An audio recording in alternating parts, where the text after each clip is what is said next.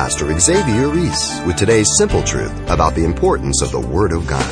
People tend to lose sight that they make the cross of Christ powerless through the cleverness of using sociology, psychology to explain the gospel. 1 Corinthians 2, Paul says, And I, brethren, when I came to you, did not come to you excellency of speech or the wisdom declaring to you the testimony of God, for I determined not to know anything among you except Jesus Christ and Him crucified.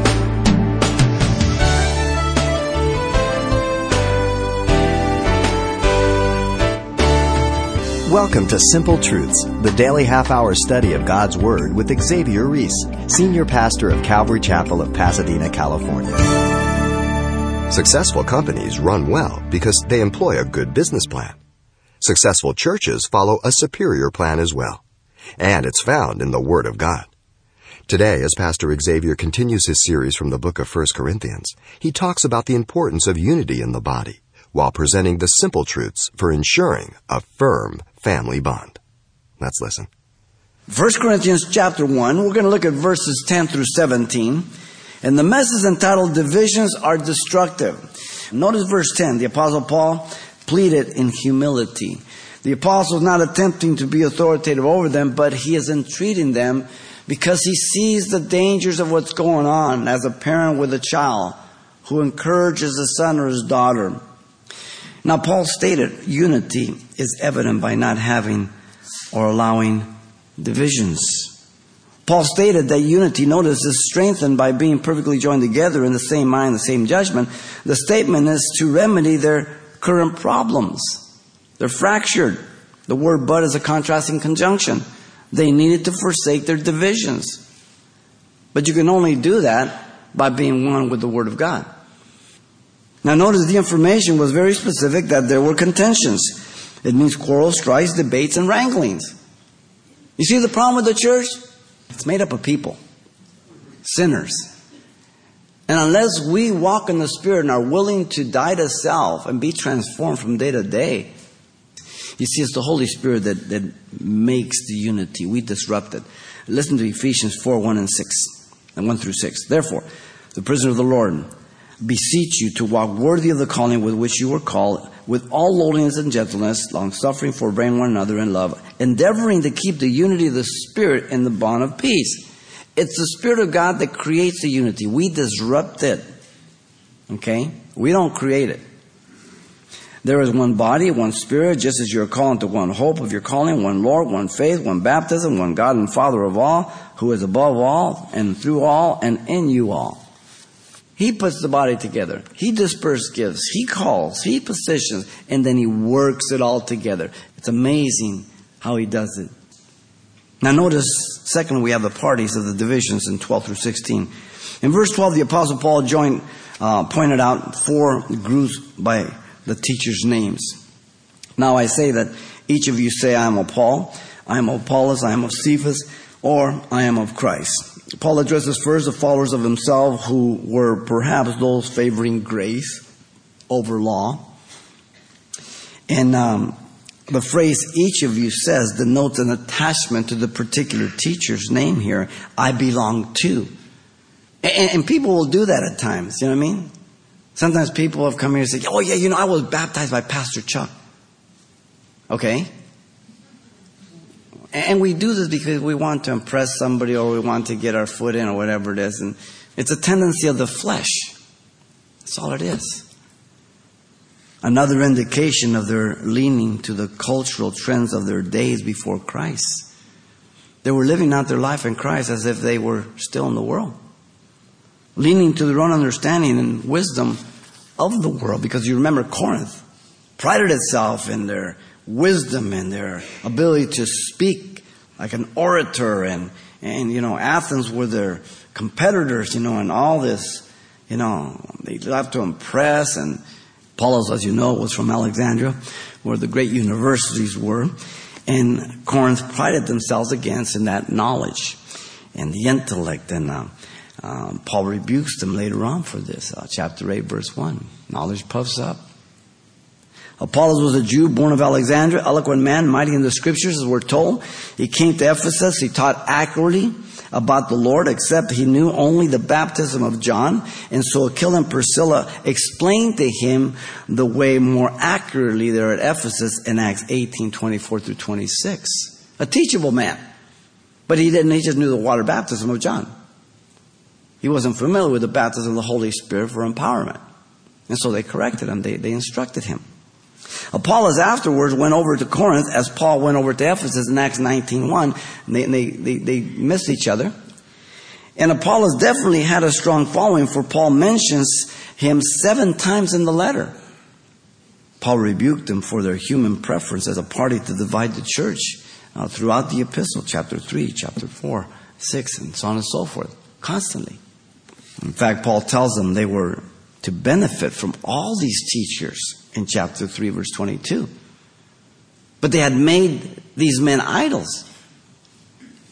Paul then addressed the third group, the followers of Cephas. His name in Aramaic, Stone, who were probably Jews who did not cope with the Gentiles and their lack of practice for the ritual ceremonial law. They wanted to bring the Gentiles in. As you know, Acts 15, the first church council, it started up in Antioch with Paul and Titus and them. Perhaps um, Peter had been rebuked by Paul, if you remember, when he was up there at Antioch in Galatians 2.11 because he, he played the hypocrite. He was over there with, with the Gentiles eating pork chops and then he tiptoed over to the national Hebrew table and, and Paul got in his face and he said, hey, what's going on? Peter who walked on water, Peter who preached and 3,000 came on the day of Pentecost. You see, Peter was not perfect. He was a creep and sinner just like you. The problem of eating meats was one of the problems at Corinth in chapter 8 and 9, and we'll get that. And they were being stumbled. Some of these Jews who had become Christians, these meats were offered to idols, and, and, and then they would sell them to the butcher shop, and we get there, we'll study it, and they would buy them from there and then they'd bring it home and the guy said, hey, was this, yeah, oh, you know. He said, listen, don't ask what we got, just pray over and it. And he deals with those issues. And then Paul addressed the last followers, this group here of Christ, the self-righteous one who thought themselves to be the elite of the church, the real spiritual ones. He doesn't even deal with them. He just leaves them there alone. These also could have been using their spiritual gifts to exalt themselves, using them as credentials of their super spirituality as we get to chapter 12, 13, and 14 with the gifts of the Spirit. They're probably the ones that stand up and giving prophecy and tongues and all this, and they look like a circus going on. Confusion. Now look at verse 13. The Apostle Paul posed three questions that reveal the foolishness of their four parties. Is Christ divided? Was Paul crucified for you, or were you baptized in the name of Paul? Is Christ divided? The first question. The question does not indicate if they have cut out Christ and dispersed him, but rather, is there different kinds of Christ? Is there a Paul Christ, an Apollos Christ, a Cephas Christ? Is there not only one Christ? Then why where they divided the body into these four groups of teachers. And he just mentions four. There could have been all kinds of them. Probably was. They needed to take his counsel and be perfectly joined together in the same mind and the same judgment, according to God's word. Not their philosophies and their opinions.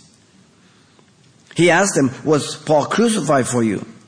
The question is a sharp rebuke to their natural way of thinking and the perspective for no sinful man can atone for the sins of the world?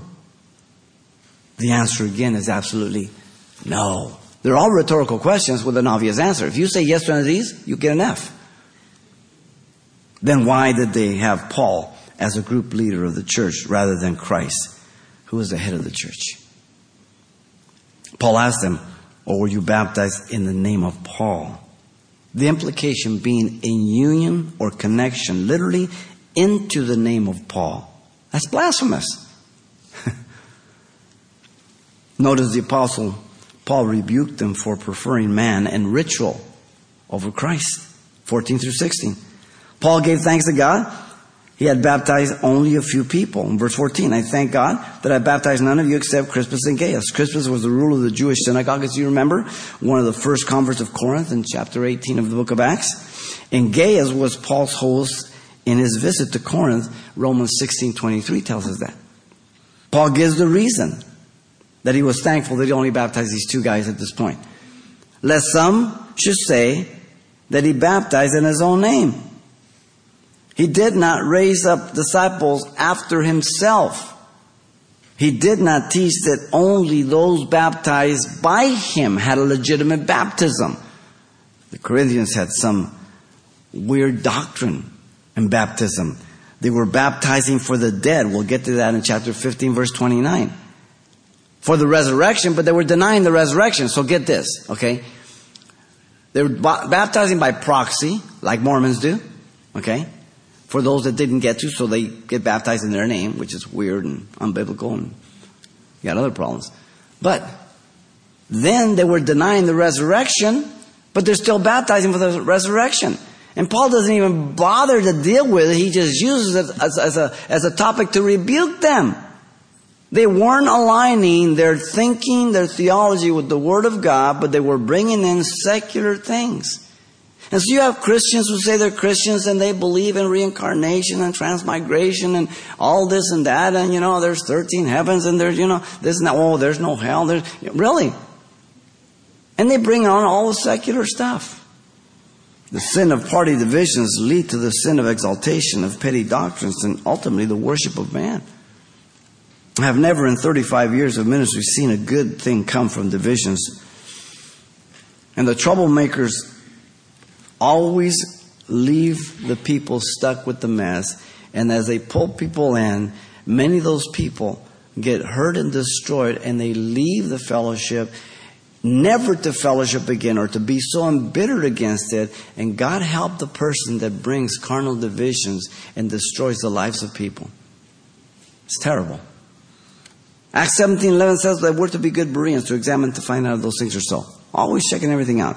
I don't want you just to believe me, but do your homework. Your baptism is valid only if you're born again. Otherwise, you're a wet sinner. 1 Peter 3 19 through 21. It's an answer to good conscience. It doesn't take away any sin at all. It's a public confession what's happened in your heart already. You're born again. So you go under, a type of death coming up in the newness of life. But if that doesn't make you born again, or that doesn't make you really born again, or that doesn't make you completely born again, you're born again. But it's a command of obedience, so we do it as a public confession. As you know, the word for heresy in its original meaning simply means and meant a choice. But then through the years, it became to be used against false doctrine. It was a choice to that which was unorthodox, that which was straight, false teaching. And we've seen already Titus 3 10 through 11 that you have to be careful. Those who are confronted and they refuse to align themselves with Scripture, Paul's going to say, I've told you as Christians not to hang out with those which are fornicators and feminists, boom, boom, boom, boom, but not those of the world, but those who call themselves Christians. All right? You separate yourself. If you love somebody, you cut fellowship off if they don't repent. Many today have chosen to exalt party divisions, to follow heresies, to exalt themselves by false spirituality. And so we have to stay in the Word. The parties of divisions are confusing, confusion to every church, every generation. Now notice lastly, we have the problems here caused by the division. In 17, the apostle Paul declared they had polarized themselves to ritual moving away from their relationship to Christ. Listen to the word. For Christ did not send me to baptize, but to preach the gospel. They were not preaching the gospel. That's the implication. Paul exposed their empty ritual baptism due to their loyalty to man instead of Christ. Baptism is a ritual, symbolic of that death, as we said. It should be practiced, but there's no forgiveness in it. The practice of baptizing believers, it's amazing here that Paul says he only baptized those in the house of Stephanas, so he didn't put any real emphasis on that. In fact, he didn't do it. So most likely others did it. He preached the gospel once in a while he baptized somebody. Paul declared that God commissioned him to preach. The phrase preach the gospel means to bring good news. Good tidings. This is this is the power of God. Philosophy, psychology. That stuff's not going to do anything for you for eternity, for your sin nature. The word is used throughout the New Testament to proclaim the gospel 55 times. He will use it five more times in the letter. The commission came, as you know, from God on the road to Emmaus as he went into Damascus by the hand of Ananias, where God said in Acts 9.15 to Ananias, But the Lord said to him, Go, for he is a chosen vessel of mine to bear my name before the Gentiles, kings, and the children of Israel. Here's the problem. Too many people are sent by churches, or they go to seminaries, they get their degrees, and they're ordained by men. So they're ineffective. God saves you, He calls you, He anoints you, and He sends you. You'll be effective. Now, if all those things are true, and God allows you to get some education, great. But the education without the calling and anointing the gifts, you'll be worthless. You're going to mess up the church. The content was the gospel directly from Jesus. Paul said that in Galatians 1 11 through 12. He didn't preach the gospel because somebody handed it down to him, but he received it directly by the hand of Jesus Christ, by revelation. And Jesus spent three years with Paul in Arabia as he spent three years with the other disciples and apostles. Now notice the apostle Paul declared they had polluted the gospel with their cultural wisdom. Here's the problem. Not with wisdom of words. He didn't do it, they had. In fact, the next section from verse 18 down to 25, he just nails them.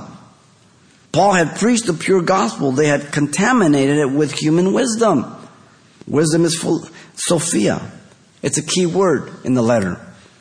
The word in this context means human intelligence, understanding, in contrast to divine wisdom, and that's how he uses it from verse 18 down to 25. The word appears 16 times within the first three chapters as it contrasts wisdom from God and wisdom from the world. The implication is very obvious. These groups had come to exalt their ability to cleverly speak about the gospel while lowering its content to human words. And so you read a lot of the emergent church books, and they use clever human words, and they're going to get you to do good works, and you become a humanitarian rather than a Christian. You don't preach the gospel. You don't talk about sin. You don't talk about repentance. None of that kind of stuff. Really. 1 Corinthians 2, 1 and 2, Paul says, And I, brethren, when I came to you, did not come to you excellency of speech or the wisdom declaring to you the testimony of God, for I determined not to know anything among you except Jesus Christ and Him crucified. It's the cross. It's the blood. It's the death and resurrection of Jesus Christ. That's the good news. These guys in the emergent church, they don't like the blood of Jesus. They don't think it's necessary. Paul is not speaking against using modern knowledge or information or education, but certainly he's speaking against trusting, depending, and leaning to it, bypassing the power of the gospel. There's the problem. Notice the Apostle Paul declared they had neutralized the effectiveness of the gospel. Lest the cross of Christ should be made of no effect. Paul knew the cross was the instrument by which God atoned for the sins of the world. Jesus said in John 19:30, "It is finished. Everything necessary for your salvation and mine through the cross of Jesus Christ." The cross was the instrument of death for the believer's daily life in order that they live in the spirit. Romans 6:11, Galatians 2:20, the crucified life. Every day I have to do that. It doesn't happen automatically. The cross was of Christ, the Messiah, who died in the place of sinners. Not just a mere martyr. First John 2 2 says he is a propitiation for our sins, not ours alone, but the whole world. The word propitiation goes back to the Hebrew sacrifice of the Old Testament. It's that which satisfies the demands of God's wrath.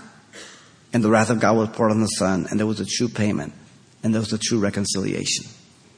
The cross would be made of none effect, powerless, when it is reduced to human words that empty it of its divine revelation and power of salvation. The phrase none effect means to make empty, neutralize, powerless, inoperative. I've heard Christians who call themselves Christians and, and you know, and, and I said, well, you, you just have to repent. You just have to trust God. You have to crucify the old flesh. Well, you guys are all like that. No, no, I need something else. And, and they've, they've, they've straddled the fence. They, they want some secular stuff. The preaching would have no effect on the heart of the sinner. They were just bringing in another philosophy. That's all. Divisions and contentions only infect others. In that rebellion of Korah and his 250 friends, if you keep on reading in number 16, when God disciplined and killed them all, then the others who were infected by Korah and the 250 friends came up against Moses again. We, we don't learn. the flesh is strong. We want it our way. We don't want to do it God's way. People that get caught up in divisions tend to lose sight that God has sent all of us to preach the gospel as a priority rather than spend our time to promote our group or our teacher or our church. We preach Christ Jesus crucified, ladies and gentlemen, no one else. People tend to lose sight that we are not to preach the gospel with wisdom of words, but rather with the power of the Holy Spirit. Jesus commanded the apostles in Acts 1 8. But you shall receive power when the Holy Spirit comes upon you, and you shall be witness to me, Jerusalem, Judea, Samaria, the ends of the world absolutely essential that I live and walk in the power of the Spirit of God to be effective for Jesus Christ. I study. I'll be diligent. I'll know what's going on in the world. I'll use it as an example. But I don't depend on those things to change the heart of man, to convict the heart of man, to transform him. No way. It's the power of the gospel. People tend to lose sight that they make the cross of Christ powerless through the cleverness of using sociology, psychology, anthropology to explain the gospel. Again, the seeker friendly movement, the emergent church movement. It's very evident as you hear them speak, as you read their writings. But see, it doesn't offend anybody, it doesn't make no judgments. So people like that. I don't like trouble. I don't want to fight, but if you want to fight, let's do it. I'm not going to back down from the gospel. Are you kidding me? Our Lord went to the cross. The disciples laid their life down. And we're going to compromise the gospel? Colossians 2 8 says, Beware lest anyone cheat you through philosophy, philosophy, the love of wisdom, and empty deceit according to traditions of men, according to the basic principle of the world, and not according to Christ. Bottom line the problems caused by divisions canceled out the power of the gospel. Man, Paul's confrontation to the Corinthians, strong words regarding these divisions that plagued them in the church. The plea against divisions is to be emulated by every believer. Parties of divisions are confusion to every church of Christ. And the problems caused by the divisions cancel out the power of the gospel.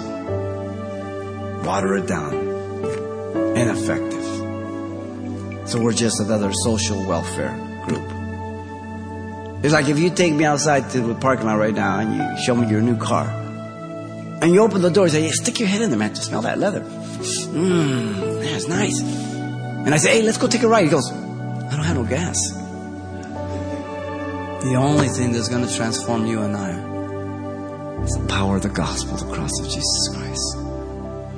Nothing else. Pastor Xavier Ries with a gentle reminder that we're all on the same team. And you can request a copy of today's challenging study from 1 Corinthians called Divisions Are Destructive.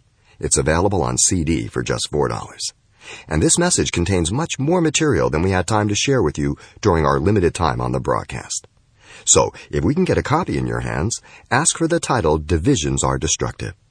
Or simply mention today's date when you write Simple Truths, 2200 East Colorado Boulevard, Pasadena, California, 91107. Or to make your request by phone, call 800 926 1485. Again, that's 800-926-1485. Or the address once again is Simple Truths, 2200 East Colorado Boulevard, Pasadena, California, 91107.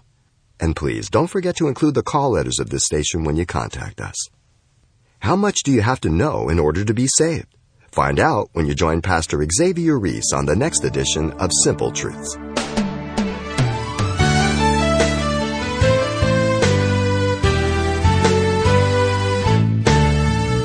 Simple Truths with Pastor Xavier Ries, a daily half hour broadcast, is a radio ministry of Calvary Chapel of Pasadena, California. www.calvarychapelpasadena.com.